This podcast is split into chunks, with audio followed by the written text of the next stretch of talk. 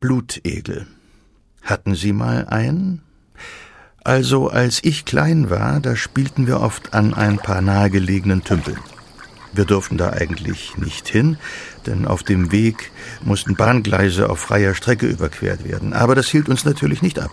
Wir waren Naturforscher und kannten nicht nur die Wasservögel und den Fischbesatz dieser kleinen Biotope, sondern fingen und beobachteten auch Gelbrandkäfer, Köcherfliegenlarven und Wasserläufer. Besonders angetan waren wir von Erdkröten und Laubfröschen und deren Laich und, versteht sich, von deren Kaulquappen, die wir in verschließbaren Behältnissen mit nach Hause nahmen, um die weitere Entwicklung zu studieren. Und oft kamen wir mit nassen Schuhen, Strümpfen und Hosen nach Hause. Es ist uns leider nie gelungen, eine Kaulquappe bis zum Frosch großzuziehen. Vielleicht brauchten sie doch mehr als Wasserflöhe und Leitungswasser. Einmal lebten sie lange genug, um Hinterbeine und sogar schon kleine Vorderbeine auszubilden, aber dann wurde ich krank und musste das Bett hüten, und einer meiner Brüder wurde beauftragt, die kleinen Tiere wieder auszusetzen. Was wohl aus ihnen geworden ist. Heute sind alle bei uns vorkommenden Amphibien geschützt und dürfen, egal in welchem Entwicklungsstadium, nicht aus Gewässern entnommen werden. Gut so. Wenn wir mit Kescher und Einmachglas durch den Tümpel warteten, gab es immer eine große Angst, die Angst vor dem Egel. Kleine Vampire, die nur darauf lauerten, sich auf unsere nackten Waden zu stürzen und uns das Blut auszusaugen. Schreckliche Geschichten machten die Runde. Zehn Egel töten einen Menschen. Die legen dir ihre Eier unter die Haut. Wenn du einen festgesaugten Egel abreißt, dann hört die Wunde nie mehr auf zu bluten. Solche Sachen. Ja, letzteres ist zwar falsch, hat aber einen kleinen wahren Kern. Und dieser wahre Kern ist der Grund, warum der Blutegel, genauer der medizinische Blutegel Hirudo medicinalis, in dieser Geschichte, in der es um die Dialyse geht, eine Rolle spielt.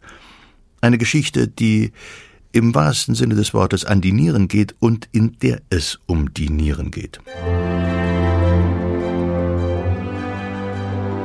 Siege der Medizin. Ein Podcast von gesundheithören.de und der Apothekenumschau. Ich begrüße Sie zum Podcast der Apothekenumschau über die Siege der Medizin.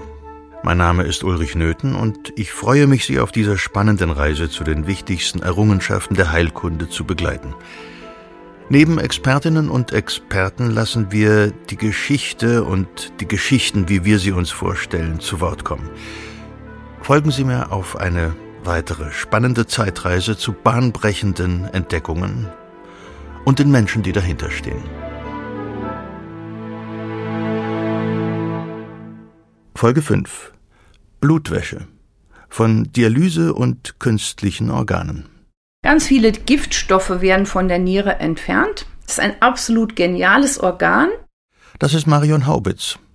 Und es wäre höchstens ein bisschen übertrieben, sie als Nierenfan zu bezeichnen.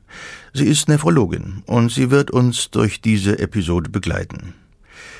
Die Nephrologie ist ein Fachgebiet der Medizin, das sich mit der Niere befasst. Ich mache seit über 30 Jahren Nephrologie, behandle seit über 30 Jahren Patienten in diesem Fachgebiet. Ich finde dieses Fach faszinierend bis heute. Die Nephrologie ist eine vergleichsweise junge Fachdisziplin, die unter diesem Namen und in ihrer modernen Form erst im 20. Jahrhundert aufkam. Dass es aber mit der Niere etwas Besonderes auf sich hat und man ihr viel Beachtung schenken sollte, das wissen die Menschen schon seit Jahrtausenden. Im Alten Testament, in den Psalmen heißt es, Lass enden der gottlosen Bosheit, den Gerechten aber lass bestehen. Denn du, gerechter Gott, prüfest Herzen und Nieren. Na bitteschön. Der erste Nephrologe war der liebe Gott. Über Jahrtausende sah man das Herz als Sitz der Gefühle und Leber und Nieren als Zentrum der Lebenskraft. Ärzte und Heiler beschäftigten sich vor allem mit dem wichtigsten Produkt der Niere, dem Urin. Das Uringlas galt als Symbol des Arztberufes, so wie heute das Stethoskop.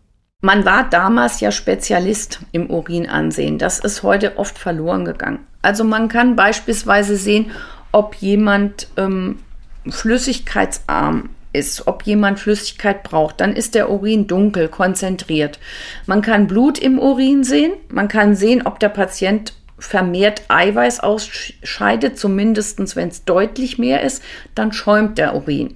Und die Eiweißausscheidung ist ein ganz wichtiger Punkt, ein ganz wichtiger Hinweis für Nierenerkrankungen, sodass wir uns dem Urin viel mehr zuwenden sollten. Das ist leider oft in Vergessenheit geraten. Und der Patient sieht seinen Urin nicht mehr, weil unsere neuen hm, Bäder so konstruiert sind, dass das gar nicht mehr auffällt, wenn der Urin schäumt. Ja, also müssen die Ärzte dran denken. Tja, wir wollen eben mit unseren Ausscheidungen so wenig wie möglich zu tun haben und spülen sie so schnell wie möglich das Klo hinunter. Früher hatte man da noch ein etwas unverkrampfteres Verhältnis. Zur Herrenschau gehörten auch Geruchs- und teilweise Geschmackstests, die heute nicht mehr üblich, zum Glück aber auch nicht mehr nötig sind. Diabetes zum Beispiel, heutzutage übrigens eine der häufigsten Ursachen für Nierenversagen, wird schon lange nicht mehr anhand eines süßlichen Geschmacks des Urins diagnostiziert. Die Harnschau stand in engem Zusammenhang zur Säftelehre des Hippokrates. Man meinte an Farbe, Konsistenz und anderen augen- und nasenscheinlichen Eigenschaften des Urins ein Ungleichgewicht der Körpersäfte erkennen zu können. Ab etwa Mitte des 19. Jahrhunderts schließlich bekam die Harnschau oder Uroskopie dann nach und nach ein wissenschaftliches Fundament. Uns geht es heute aber weniger darum, welche Krankheiten des Körpers wir dank der Niere am Urin erkennen können, sondern darum, was passiert, wenn die Nieren selbst nicht mehr funktionieren. Wenn man es ganz grob zusammenfassen will, kann man es so sagen. Die Nieren filtern Giftstoffe und Endprodukte des Stoffwechsels aus dem Körper und sorgen dafür, dass sie ausgeschieden werden. Man spricht in diesem Fall übrigens von harnpflichtigen Stoffen, was ein sehr schönes deutsches Wort ist, finde ich. Das klingt nach Verordnungen und Durchführungsbestimmungen und einem Bußgeldkatalog bei Verletzung der Harnpflicht. Leider ist es mit einem Bußgeld nicht getan, sondern der Mensch wird krank, wenn die harnpflichtigen Stoffe nicht mehr ausgeschieden werden. Die Folge ist dann eine Urämie. Urämie würde man wörtlich übersetzen mit Urin im Blut. Also die Substanzen, die die Niere sonst in den Urin ausscheidet, die können nicht mehr ausgeschieden werden und sammeln sich im Blut an. Wir messen dann immer Harnstoff und Kreatinin, aber es gibt viele andere Urintoxine, die den Patienten gewissermaßen vergiften. Eine richtige Urämie erleben wir heute ja praktisch nicht mehr oder ganz, ganz, ganz selten. Wir können sie ja Gott sei Dank behandeln. Das können wir allerdings noch gar nicht so lange. Bis 1945 konnte man nur lindern und Symptome bekämpfen. Ja, man hat äh, alles Mögliche versucht, um diese Nierenvergiftung zu reduzieren gab aber wirklich nichts sehr Wirksames. Man kann dem Patienten eine äh, strenge, eiweißarme Kost geben. Sie können ihm weniger zu trinken geben, aber nichts von dem hilft wirklich dauerhaft. Man hat dann alle möglichen Blutegel, man hat Schröpfen versucht, aber nichts davon war wirklich wirksam. Moment mal, da waren Sie, die Blutegel. Und offensichtlich helfen sie wenig gegen Urin im Blut bzw. die Urämie, oder? Erst mittels der Dialyse konnte den Patienten wirklich geholfen werden. Doch auf dem Weg dahin spielten sie dann doch eine wichtige Rolle.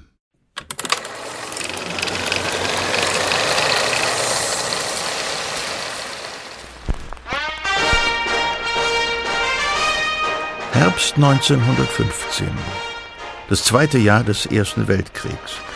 An der Westfront hat der Grabenkrieg begonnen, die Verlustzahlen schnellen in die Höhe, doch in der Heimat scheint der Krieg weit weg.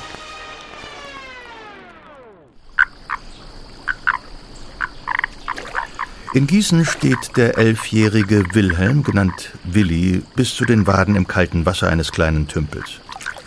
Eigentlich sollte er auf der Schulbank sitzen, doch Willi zieht es vor, sich heute ein paar Pfennige hinzuzuverdienen. In seiner Hand hält er eine Schnur, die er jetzt aufzuwickeln beginnt, bis zwischen seinen Schienbeinen eine Blechbüchse aus dem schlammigen Wasser auftaucht. Durch Löcher, die Willi in die Seiten gebohrt hat, läuft das Wasser ab. Willi stapft ans Teichufer, schaut prüfend seine Beine an, wischt sie mit einem alten Tuch trocken und widmet sich dann dem Inhalt der Büchse. Ein guter Fang.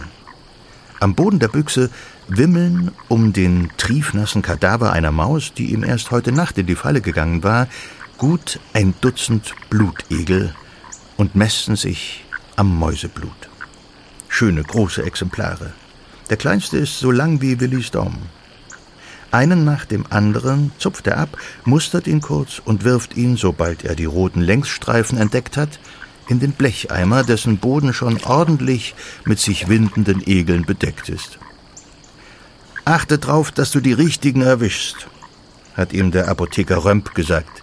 Wir brauchen Hirudo medicinalis, das sind die schwarzen mit den rötlichen Längsstreifen, nicht die mit der grünen Unterseite, das sind Pferdeegel.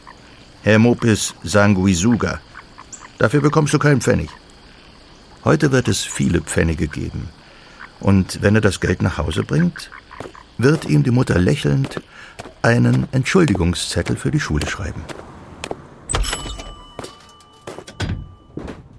Moment noch, ruft Dr. Römp, der Inhaber, aus dem Hinterzimmer, als Wilhelm die Apotheke betritt. Willi stellt den Blecheimer ab und schaut sich um. Die Apotheke ist ein Wunderland und Dr. Römp beinahe so etwas wie ein Zauberer.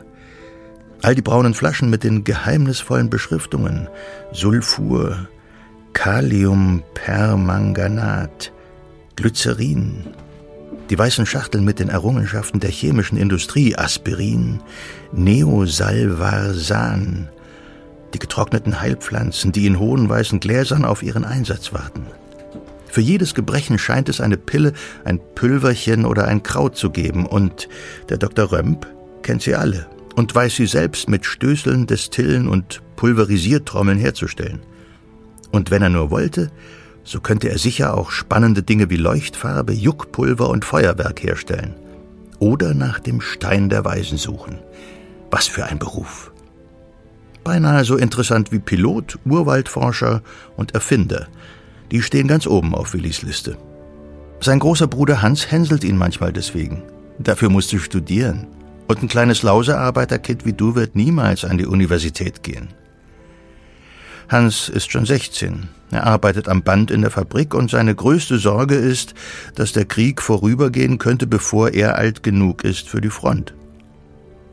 Da sind alle gleich. Arbeiter und Studenten, Arme und Reiche. Allesamt Helden, vereint in der Verteidigung des Vaterlandes. Willi hofft, dass der Krieg bald vorübergeht, damit er in der Schule endlich wieder was lernen kann. Seit Monaten kommen sie in Mathematik nicht voran, weil der Lehrer sie mit glühender Begeisterung die immer selben eintönigen Aufgaben über Munitionsverbrauch und tote Franzosen rechnen lässt, während er patriotische Reden schwingt. Mach mir mit dem Eimer bloß keine Flecken aufs Parkett. Dr. Römp ist endlich nach vorn gekommen.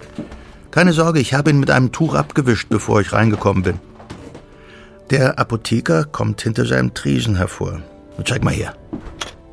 Er hebt den Deckel vom Blecheimer, beugt sich hinunter, zieht einen der Blutegel heraus.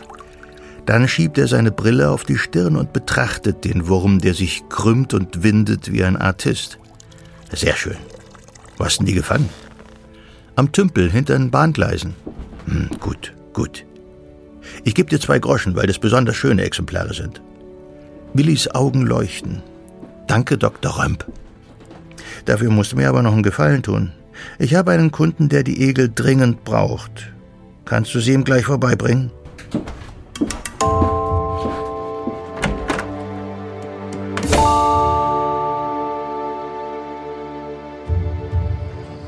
Vor dem Tor der Klinik steht ein Soldat.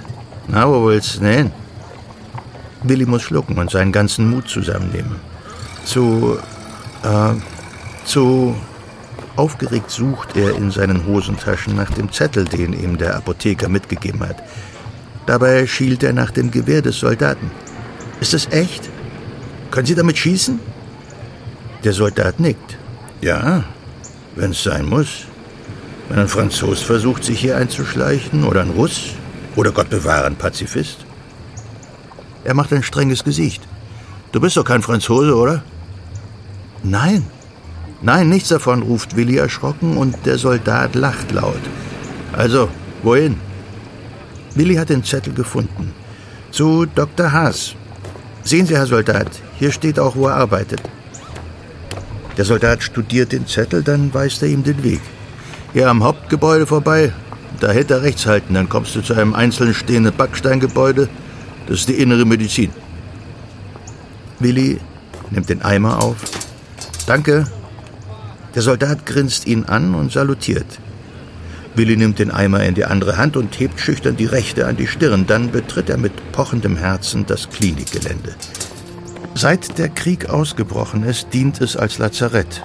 Und auf dem Schulhof werden im Flüsterton Geschichten erzählt von ganzen Zügen voller Verwundeter, von Männern ohne Arme, Beine, Unterkiefer, mit schrecklich entstellten Gesichtern oder sogenannten Zitterern, die an der Front den Verstand verloren haben. Alles Lügen natürlich. So hat es der Rektor vor versammelter Schülerschaft klargestellt, ein für allemal. Und wer bei der Verbreitung solcher wehrkraftzersetzender Gräuelmärchen erwischt werde, der könne sich schon mal darauf gefasst machen, eine Woche lang nicht auf dem Hinter sitzen zu können wegen der Striemen vom Rohrstock. Willi erreicht das langgestreckte vierstöckige Backsteingebäude. Das Schlimmste, was er unterwegs gesehen hat, war eine offenbar überfahrene Taube im Rinnstein. Guten Tag. Ich bringe etwas für Dr. Haas, sagt er, als er vor der Tür des Gebäudes auf eine Krankenschwester trifft. Es ist dringend, sagt der Apotheker. Ach du meine Güte, was brütet der Doktor denn jetzt schon wieder aus? Gib her, ich bring's hoch in sein Labor. Was ist es denn? Willi nimmt den Deckel ab. Ih, gitti, gitt, nein, das trägst du mal schön selber. Als sie ihn zur Treppe in die oberen Stockwerke führt, fällt sein Blick durch eine weit geöffnete Flügeltür und er bleibt stehen. Ein langer Raum ist zu sehen.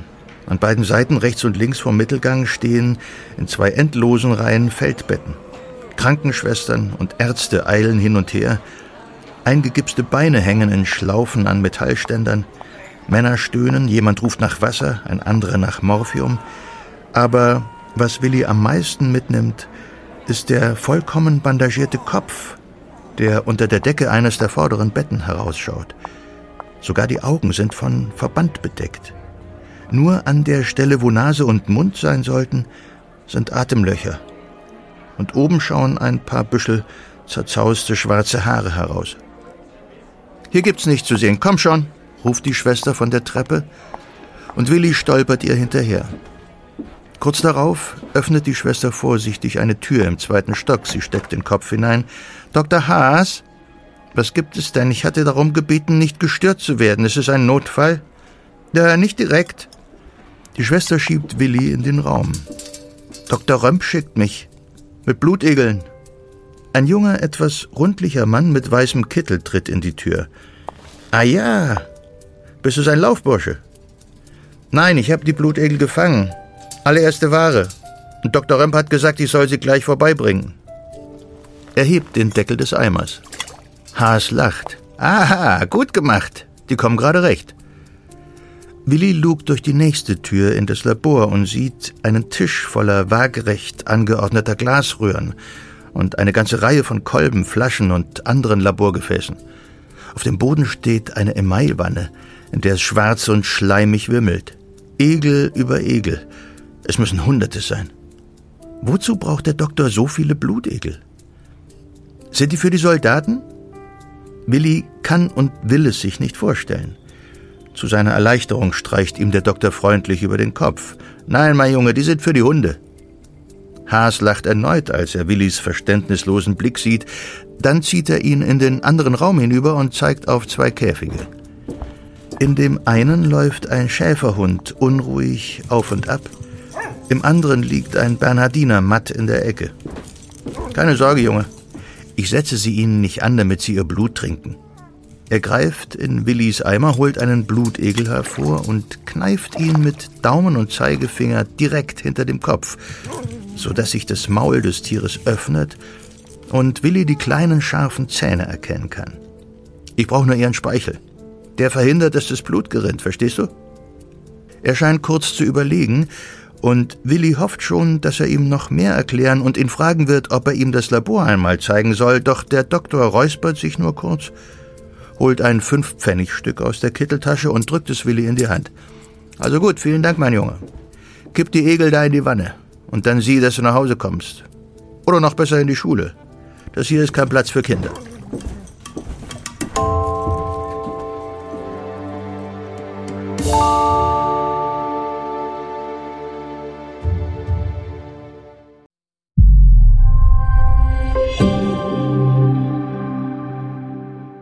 Hi, ich bin Peter Glück und ich manage hier bei gesundheithören.de viel im Hintergrund, damit unser Team aus Gesundheitsjournalistinnen coole Podcasts machen kann. Und einige von euch haben uns zuletzt schon öfter mal geschrieben, dass sie das ganz gut finden, was wir hier so alles anbieten zu den unterschiedlichen Themen rund um Gesundheit. Das freut uns natürlich mega. Und für den Fall, dass sich jemand von euch fragen sollte, was er oder sie denn tun könnte, um uns zu unterstützen. Ich habe da eine gute Nachricht. Es gibt was. Und zwar geht das auch noch ganz einfach. Ihr würdet uns megamäßig helfen, wenn ihr weitererzählen würdet, dass es uns gibt. Alle Podcasts von gesundheithören.de durchlaufen einen strengen Faktencheck und sind von unserer wissenschaftlichen Redaktion medizinisch geprüft, pharmazeutisch geprüft. Mit anderen Worten, wir achten hier sehr penibel darauf, dass wir keinen Blödsinn erzählen. Geht ja schließlich um unsere Gesundheit.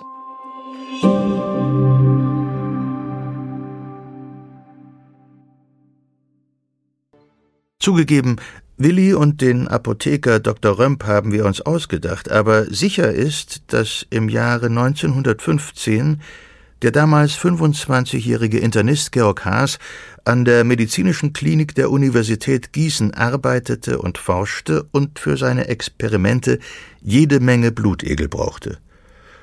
Und dass die Hunde in seinem Labor nicht mehr lange zu leben hatten.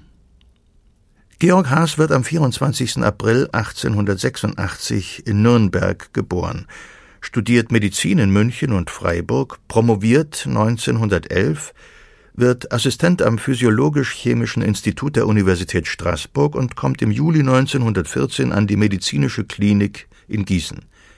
Wenige Tage später bricht der Erste Weltkrieg aus. Die Klinik wird zum Lazarett und immer mehr Verwundete kommen nach Gießen. Doch neben den Verwundeten werden auch immer mehr Soldaten mit akuten und äußerst schmerzhaften Nierenentzündungen eingeliefert, die bald als Kriegsnephritiker bezeichnet werden. Das Wort ist zusammengesetzt aus den altgriechischen Wörtern Nephros, Niere und Itis für Entzündung.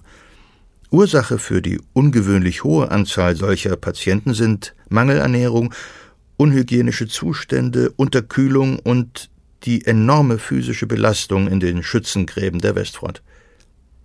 Diese Nierenentzündungen führen häufig zur Niereninsuffizienz, welche wiederum zu einer Uremie führt, die wiederum viele Folgereaktionen nach sich zieht. Der wird müde, wenn er Glück hat und keine ähm, Luftnot bekommt. Das kann im Vordergrund stehen.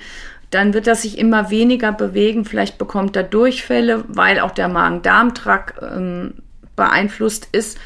Ähm, er wird nichts mehr essen, er wird sich immer weniger bewegen und irgendwann bleibt das Herz stehen, wenn das Kalium so hoch wird, dass äh, die Herzleitung nicht mehr funktioniert.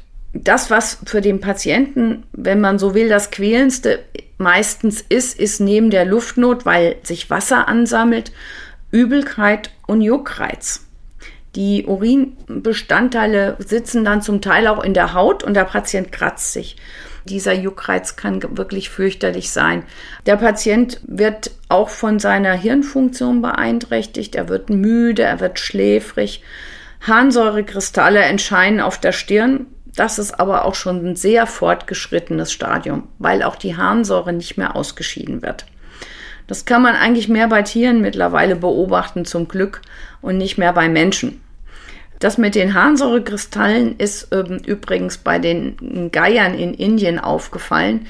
Die Geierpopulation hat sich dort erheblich verringert und die Ursache war, dass die Menschen den heiligen Kühen, die Gelenkprobleme hatten, nicht steroidale Antiphlogistika, also Ibuprofen, Voltaren und sowas äh, gefüttert haben und die Geier, die die Kadaver gefressen haben, da ganz empfindlich sind und Nierenversagen bekommen haben nicht steroidale Antiphlogistika. Das ist auf jeden Fall mein Wort des Tages. Wenn ich das nächste Mal eine Kopfschmerztablette nehme, werde ich jedem, der es wissen will und allen anderen auch erzählen, ich stünde gerade unter dem Einfluss eines nicht steroidalen Antiphlogistikums und man möge mich bitte in Ruhe lassen. Für die Geier in Indien waren die Schmerzmittel tatsächlich ein Riesenproblem, weil sie ihre Nieren zerstörten. Das hat die Geier nämlich getötet und dann gab es niemand mehr, die die Kühe gewissermaßen beseitigt hat.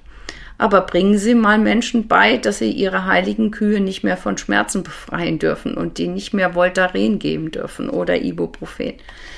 Das ist also etwas, was man im Tierreich beobachtet. Gott sei Dank bei Menschen heute nicht.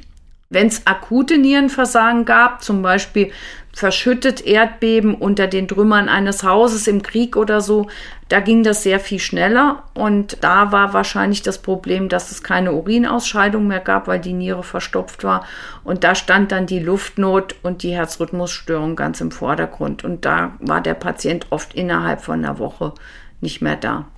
Eine wirksame Behandlung existiert 1915 noch nicht. Man kann nur die Symptome bekämpfen und auf die Selbstheilung der Niere hoffen. Viele Soldaten sterben an den Folgen der Kriegsnephritis. Doch Georg Haas hat eine Idee. In Straßburg hat er die Labordialyse kennengelernt. Vielleicht lässt sich so ein Verfahren irgendwie zur Behandlung Nierenkranker einsetzen? Der Begriff Dialyse stammt vom griechischen Dialysos, zu Deutsch Auflösung. Das funktioniert zum Beispiel so, man befüllt einen dünnwandigen Schlauch, eine Art Wurstpelle, mit einer Salzlösung. Den Schlauch verknotet man an beiden Enden, so dass die Salzlösung darin eingeschlossen ist. Dieses Salzwasserwürstchen schwenkt man nun in einer Wanne mit reinem Wasser und lässt es über Nacht darin liegen. Am nächsten Morgen wird man feststellen, dass das Wasser im Inneren des Würstchens nun kaum noch Salz enthält. Dafür ist nun das Wannenwasser ganz leicht salzig. Es hat eine Angleichung der Salzkonzentration in den Flüssigkeiten stattgefunden. Da in der Wanne viel mehr Wasser war als im Würstchen, ist diese Konzentration insgesamt sehr gering. Das Würstchenwasser hat also einen Großteil seines Salzes verloren. Voraussetzung für die Dialyse ist eine semipermeable Membran. Die Wurstpelle wäre also eine teilweise durchlässige Materialschicht, die nur Moleküle und Ionen bis zu einer bestimmten Größe durchlässt, zum Beispiel Salze und Zucker, während sie größere Moleküle zurückhält. Enthielte das Wasser im Inneren des oben beschriebenen Würstchens nicht nur Salze, sondern beispielsweise auch Nukleinsäuren, Blutkörperchen, Kichererbsen und Elefanten, allesamt deutlich größer als Salzionen, so hätte sich bei entsprechend gewählter Wurstpelle deren Konzentration nicht verändert. Wichtig ist noch zu wissen, dass die Dialyse keine Einbahnstraße ist. Hätte sich in der Wanne statt reinem Wasser eine Zuckerlösung befunden, so hätten sich am nächsten Morgen Zuckermoleküle auch innerhalb des Würstchens befunden. Die Zuckerkonzentration innerhalb und außerhalb hätte sich angeglichen.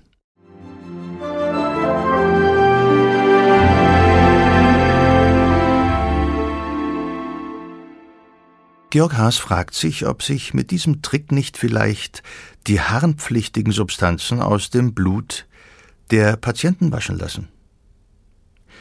Im Jahr 1915 beginnt er mit Experimenten an Hunden. Er versucht es mit Schilfschläuchen, mit dem Bauchfell von Kälbern, mit Katzendarm und Fischblasen und landet schließlich bei einer Membran aus Collodium, einer gummiartigen Substanz. Die Schläuche aus diesem Vorgänger heutiger Kunststoffe stellt er selber her. Und durch diese Schläuche wird das Blut der Hunde und, so hofft er, eines Tages auch das Blut nierenkranker Menschen fließen. Die Schläuche selbst werden durch eine Konstruktion von 1,60 Meter langen Glasröhren geführt, in denen sie von einer Salzlösung umspült werden. Doch es gibt da noch eine Schwierigkeit. Das Problem ist, dass unser Blut so eingerichtet ist, dass es, sobald es Kontakt mit der Luft hat oder mit einer fremden Oberfläche gerinnt. Das muss man natürlich verhindern, wenn Sie sich vorstellen, wenn Sie Blut entnehmen, haben Sie schon im Schlauchsystem die Fremdoberfläche und haben sie dann im Dialysator noch viel mehr. Das war für den Pionier der Dialyse, wenn man das so sagen kann, Herrn Haas, das größte Problem.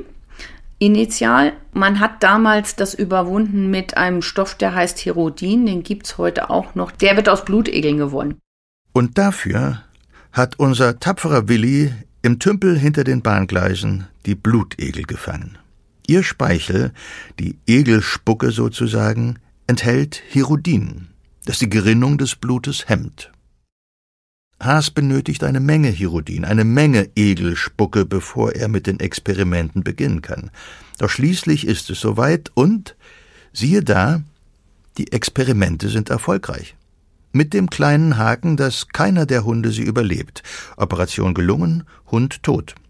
Schuld ist das Hirodin. Es existiert zu diesem Zeitpunkt noch kein Verfahren, um es ausreichend zu reinigen. Ungereinigtes Hirodin ist jedoch toxisch. Die Hunde sterben an inneren Blutungen. Georg Haas stellt seine Versuche ein. Im Jahr 1917 wird er nach Rumänien versetzt, um dort den Flecktyphus zu bekämpfen. Seine wissenschaftliche Arbeit kommt zum Erliegen. Andere Forscher haben unterdessen ähnliche Ideen wie Haas. Anfang der 20er Jahre experimentiert in Hamburg der Physiologe Heinrich Necheles mit Hunden, denen er zuvor beide Nieren entfernt hat. Als Haas von diesen Experimenten liest, veröffentlicht er eine Bekanntmachung über seine eigenen Versuche von 1915. Gleichzeitig muss er erfahren, dass die Amerikaner Abel, Roundtree und Turner bereits 1912 in den USA ein Blutdialyseverfahren entwickelt und es als Artificial Kidney, künstliche Nieren bezeichnet haben. Durch den Krieg dauerte es beinahe ein Jahrzehnt, bis es in Deutschland bekannt wurde. Die Amerikaner hatten allerdings nur mit gesunden Kaninchen experimentiert und der Aufbau ihrer künstlichen Niere war so ungünstig, dass schon ein kleiner Fehler zum Verlust des gesamten Blutes führen konnte. Nicht gerade eine Maschine, die man am Menschen ausprobieren möchte. Durch diese Veröffentlichungen jedoch ermutigt und ebenso durch die wichtige Nachricht, dass inzwischen besser gereinigtes Herodin zur Verfügung steht und bezogen werden kann, ohne dass man selbst mit glitschigen Blutegeln herumfummeln muss, nimmt Haas seine eigenen Experimente wieder auf und entwickelt seine Apparatur weiter. Und diesmal hat er Erfolg. Das Blut der Hunde fließt durch die Collodiumschläuche, die in langen Glasröhren von einer Salzlösung umspült werden und wird anschließend wieder in die Adern der Hunde zurückgeleitet. Alle Hunde überleben. Endlich fühlt sich Georg Haas sicher genug, sein Verfahren an einem kranken Menschen ausprobieren zu können. Das genaue Datum der ersten Blutwäsche an einem Menschen ist nicht mehr bestimmbar, aber es muss spätestens Ende 1924 gewesen sein da Haas die Ergebnisse in der ersten Ausgabe der Klinischen Wochenschrift von 1925 veröffentlicht. Diese erste Dialyse an einem urämischen Patienten dauert nur 15 Minuten. Mit der Haaschen Technik zu wenig, um einen wirklichen Erfolg zu erzielen. Aber es kommt zunächst einmal darauf an zu zeigen, dass es funktioniert und dem Patienten nicht schadet. Und ja, es funktioniert. Beim zweiten Versuch 1925 an einem Jugendlichen, der aufgrund einer Schrumpfniere ins urämische Stadium eingetreten ist, wir erinnern uns, eine Selbstvergiftung aufgrund harnpflichtiger Stoffe im Blut, dehnt Haas den Behandlungszeitraum auf 30 Minuten aus und kann eine zeitweise Verbesserung der Laborwerte sowie eine Verminderung der Symptome konstatieren. Die Methode hat bewiesen, dass sie beim Menschen anwendbar ist.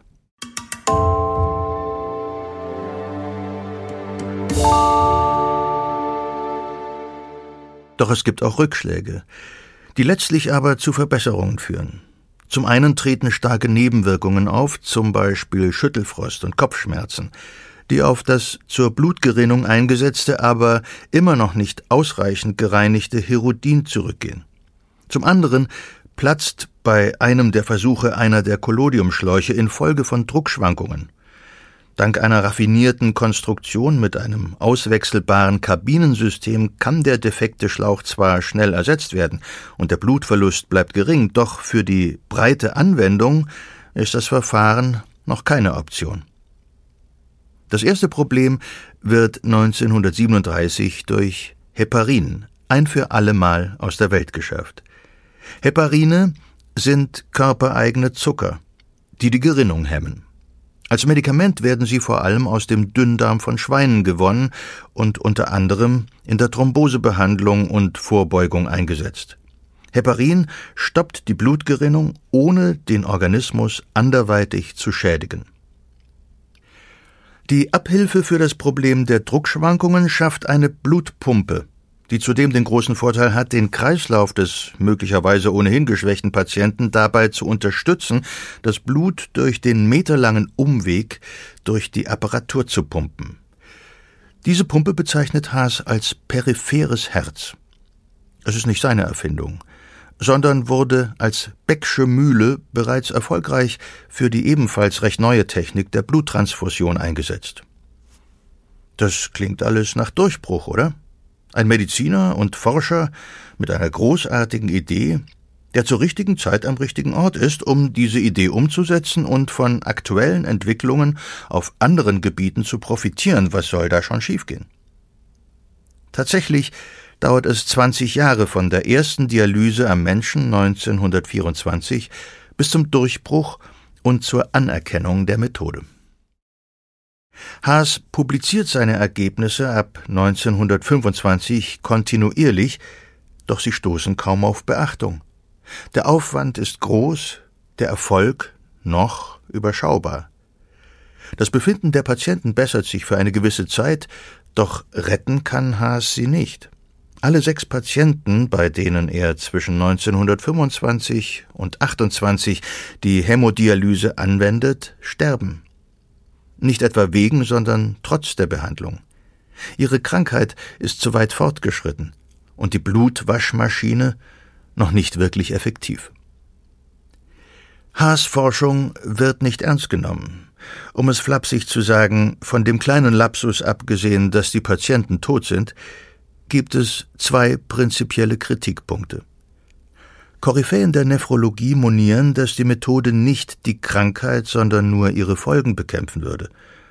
Und außerdem sei das ganze Unterfangen eine Anmaßung. Haas versuche, die Niere durch eine Maschine zu ersetzen. Das könne gar nicht funktionieren. Niemals würde der Mensch ein künstliches Organ erschaffen.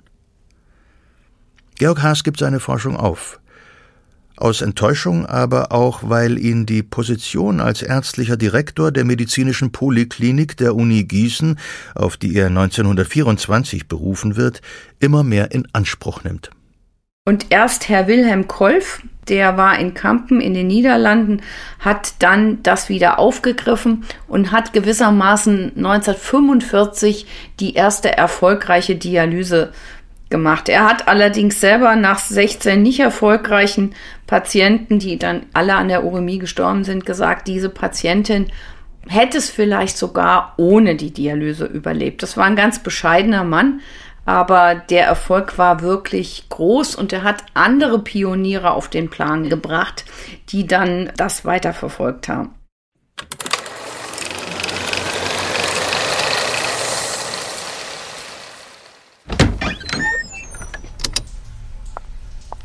Die nackte Glühbirne an der Decke wirft ein trübes Licht in die vollgerümpelte Abstellkammer.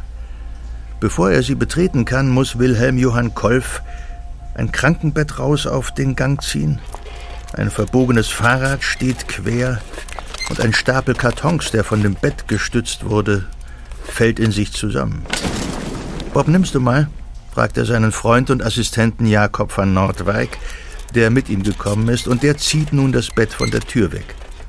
Hinten an der Wand, zwischen Regalen voller Bettpfannen, Glaskolben, defekten Stethoskopen und auf Deutsch beschrifteten Kartons mit Verbandsmaterial, steht ein hüfthohes, mit schwarzem Tuch verhängtes Ungetüm.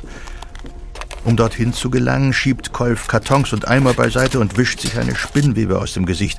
Dann fasst er das schwarze Tuch mit beiden Händen, er zögert einen Moment und reißt es schließlich herunter. Er muss die Augen schließen, als ihn eine Staubwolke umhüllt.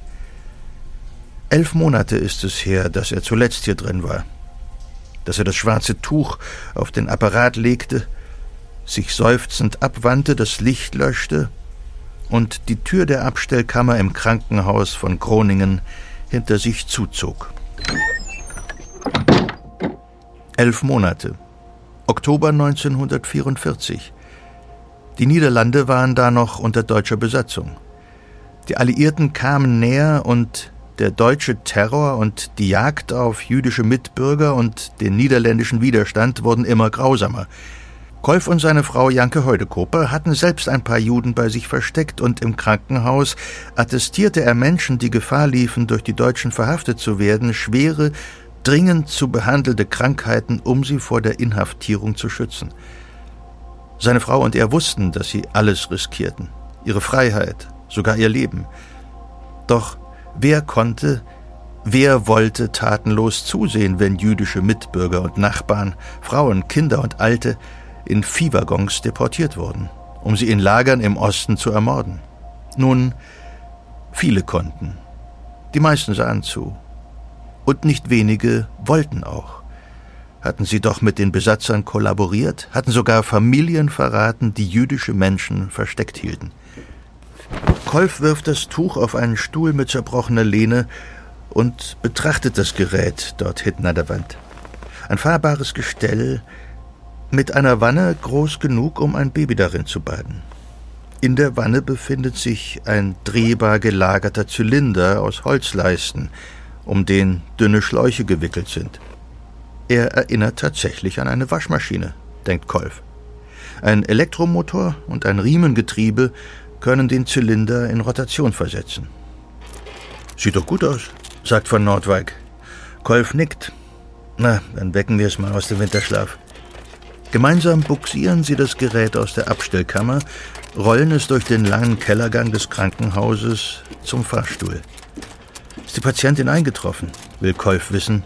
Ja, gerade erst. Sie wird jetzt vorbereitet. Wie ist ihr Zustand? Schlecht, sehr schlecht. Die Nieren haben vollständig versagt. Wir sind wohl ihre letzte Hoffnung. Kolf antwortet nicht. Von Nordwijk weiß so gut wie er, dass dies keine besonders große Hoffnung ist. Über Jahre hat er an seiner künstlichen Niere gearbeitet, der Trommelniere, wie er sie selbst nennt. 1938 hatte Kolf mit ansehen müssen, wie ein junger Mann qualvoll an Nierenversagen starb. Das Erlebnis hatte ihn nicht mehr losgelassen und nachdem er auf die Arbeiten von Abel, Haas und Necheles gestoßen war, hatte er ihre Ideen weiterentwickelt. Zur Hilfe gekommen war ihm ein großer Fortschritt in der, nein, nicht in der Medizintechnik, sondern in der Wurstherstellung, was seither allerlei Anlass für allerlei nicht sonderlich subtile Witze gegeben hatte. Seit Mitte der 30er Jahre wurden Schläuche aus Zellophan für Kunstdärme in der Wurstproduktion eingesetzt, und diese Schläuche erwiesen sich als ideal für den Bau des Dialysegerätes. Kolf umwickelte eine Trommel mit mehr als 30 Metern Zellophanschlauch, durch den das Blut des Patienten geführt werden sollte. Die Trommel rotierte langsam in einer Wanne, die mit 100 Litern Dialysat, also der Waschlösung, gefüllt war. Wegen des Krieges waren Materialien und Bauteile knapp. Kolf behalf sich unter anderem mit Teilen aus dem Wrack eines deutschen Bombers und einem verschrotteten Ford Model T, der legendären Tin Lizzie.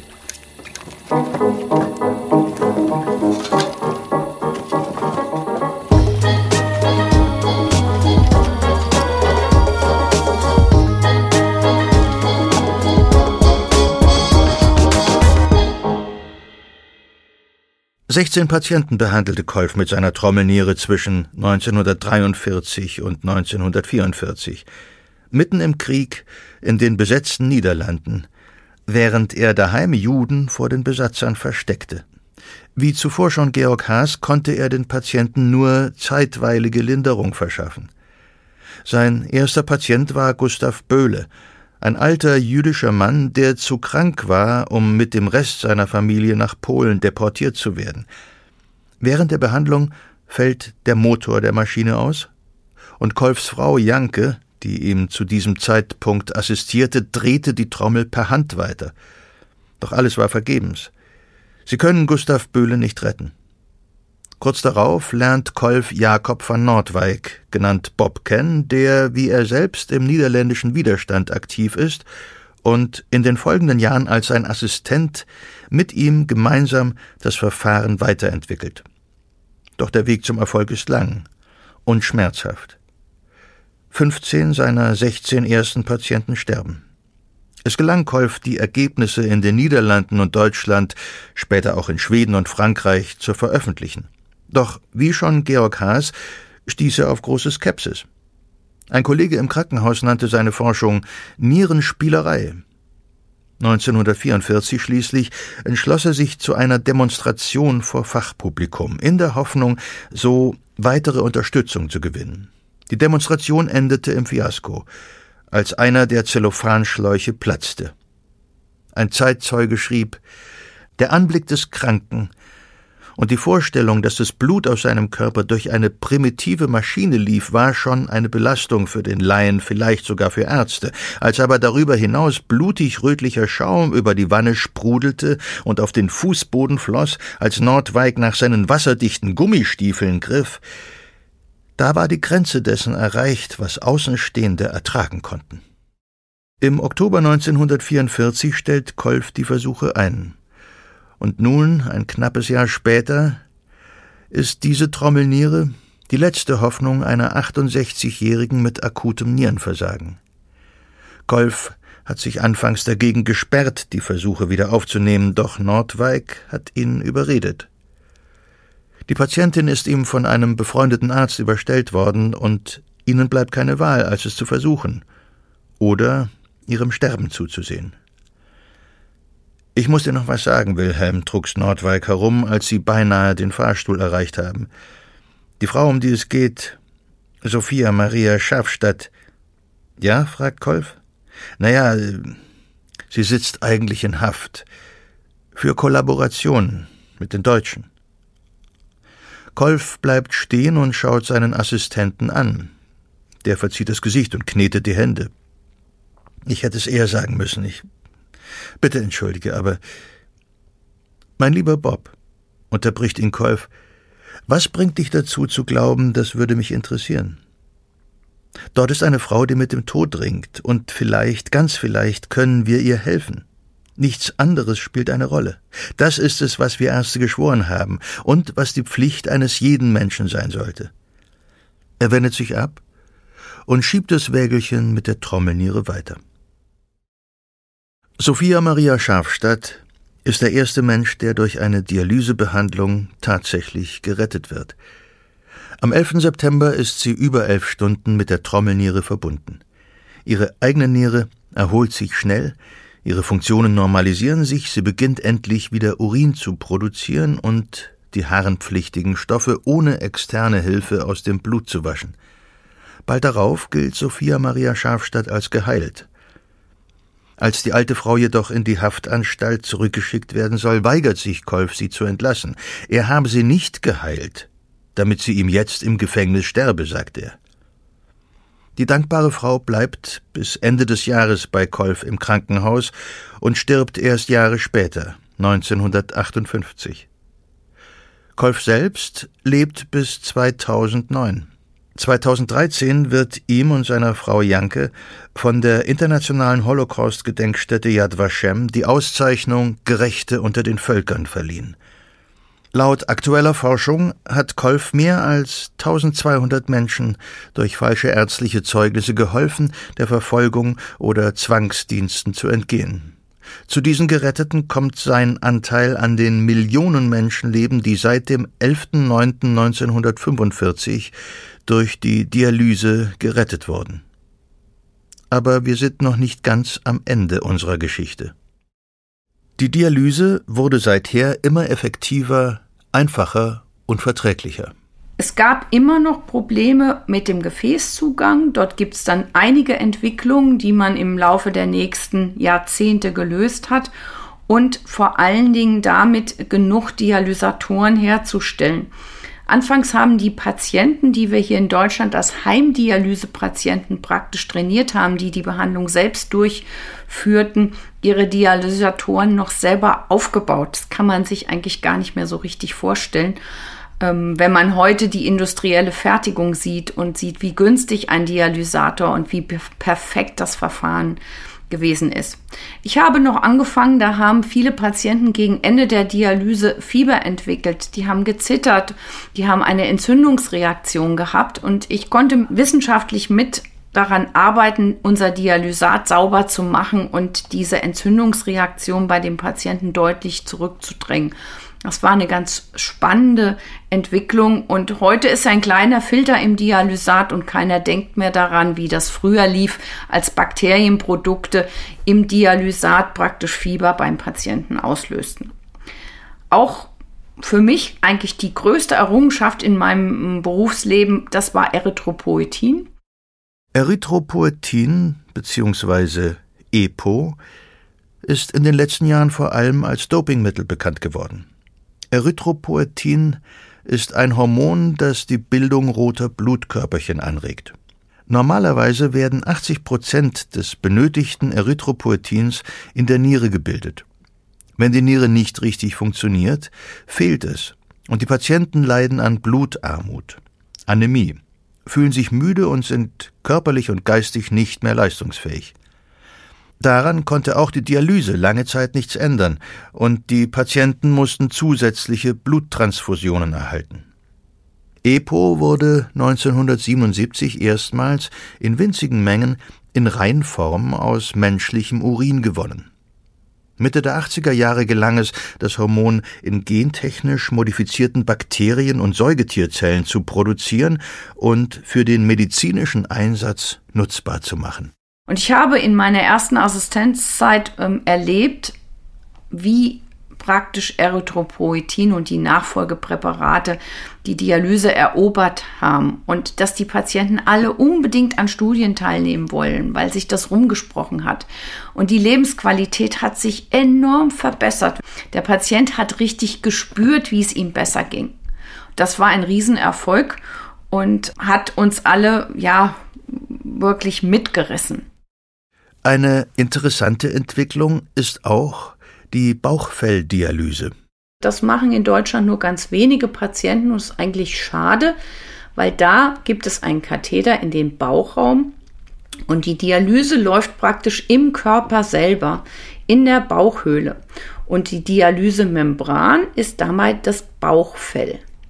Und das hört sich jetzt ähm, fast unglaublich an, aber es geht prima. Der Patient lässt praktisch zwei Liter in seinen Bauchraum über den Katheter laufen. Das bleibt dann ein paar Stunden drin. Und dann wird die Flüssigkeit ablaufen lassen und ersetzt. Vorteil, der Patient braucht in kein Zentrum und er kann das alleine machen. Das heißt, er behält seine Unabhängigkeit. Ist auch wenig kreislaufbelastend. Er muss sich auch weniger an Diäten halten. Ähm, und er übernimmt damit gewissermaßen Verantwortung für seine eigene Behandlung. Der größte Fortschritt nach der Dialyse in der Nephrologie war ganz sicher die Nierentransplantation, die ab den 60er Jahren unzähligen Patienten ein fast normales Weiterleben ermöglichte. Aber das ist eigentlich eine eigene Episode wert. Auch wenn die Transplantation heute in vielen Fällen das Mittel der Wahl ist, bleibt die Dialyse für Hunderttausende von Menschen überlebenswichtig. Sei es, um die oft jahrelange Wartezeit auf ein Spenderorgan durchzustehen oder um die Folgen eines akuten Nierenversagens zu begrenzen. Die Entwicklung jedenfalls geht weiter. Ja, es gibt eine ganze Menge Entwicklung in der Nephrologie. Die erste, vielleicht wichtigste ist, wir haben neue Diabetes-Medikamente, die mittlerweile auch bei Herzinsuffizienz erfolgreich sind, bei anderen Nierenerkrankungen wahrscheinlich erfolgreich sind und die gerade für ältere Patienten die Dialyse so weit rausschieben können, dass der Patient vorher eher an einer anderen Geschichte oder an allgemeiner Schwäche stirbt als an der Niere. Das zweite ist, es gibt Entwicklung hin zur tragbaren Niere oder der kleinen Niere für zu Hause oder die Handtasche, wenn man das mal so sagt. Es gibt natürlich auch die Idee, eine Tierniere zu nehmen. Aber ich glaube, gerade Covid hat uns hier gezeigt, wo auch da Probleme liegen können. Denn damit könnte man eventuell auch andere Erreger transplantieren, die wir sicher nicht im Menschen haben wollen. Und dann gibt es natürlich die Vorstellung, dass man eine Niere nachwachsen lassen kann. Ist aber ein recht kompliziertes Organ, muss man sagen, aus verschiedenen Zellen. Aber auch da gibt es erste Erfolge. Und ich denke, wenn Sie so eine Sendung vielleicht in 20, 30 Jahren machen, dann wird man sagen, ach, diese komischen Dialysemaschinen, heute braucht man die nicht mehr. Man kann ja schon mal die Serie Enterprise sehen, wo McCoy da eine Pille jemanden gibt und sagt so was Antiquiertes. Das hoffe ich mir natürlich für die Zukunft, aber unser zurzeit wichtigstes Projekt ist, die Dialyse zu verhindern. Und ich bin mal sehr gespannt, was hier die Zukunft bringen wird. Ich bin aber sehr optimistisch. Wenn man mal zurückblickt, was wir vor 20 Jahren konnten und was wir jetzt können, dann haben wir doch viel gewonnen. Eines Tages wird die Dialyse vielleicht so überflüssig sein wie die eiserne Lunge. Doch bis dahin wird sie noch viele Leben retten. Und wir alle können unseren Beitrag leisten, unsere eigenen Nieren zu schützen, durch eine gesunde Lebensweise, regelmäßige Untersuchungen und vielleicht auch indem wir dem, was wir normalerweise möglichst schnell die Kanalisation hinunterspülen, ab und zu ein bisschen Aufmerksamkeit widmen und es auf Schaum und Nieren prüfen.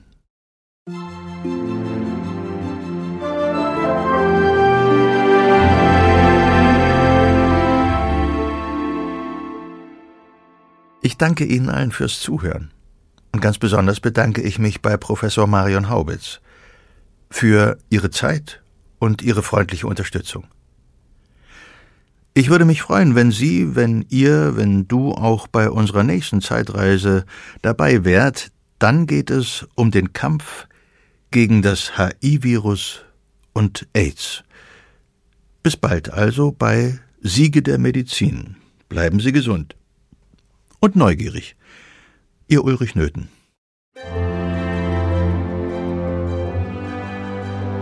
Siege der Medizin. Ein Podcast von gesundheithören.de und der Apothekenumschau. Jetzt kostenlos folgen oder abonnieren. Zum Beispiel bei Apple Podcasts oder Spotify. Executive Producers Dr. Dennis Ballwieser und Peter Glück. Faktencheck Dr. Martin Alwang. Autoren Lutz Neumann, Volker Strübing. Interviews Simone Terbrack, Lutz Neumann. Musik Johannes Cornelius. Produktion Philipp Klauer. Recherche und Unterstützung Carsten Weichelt, Elena Urban, Alexander Weller. Projektleitung Sven Rühlicke, Ruben Schulze-Fröhlich. Produziert von den Wake World Studios in München.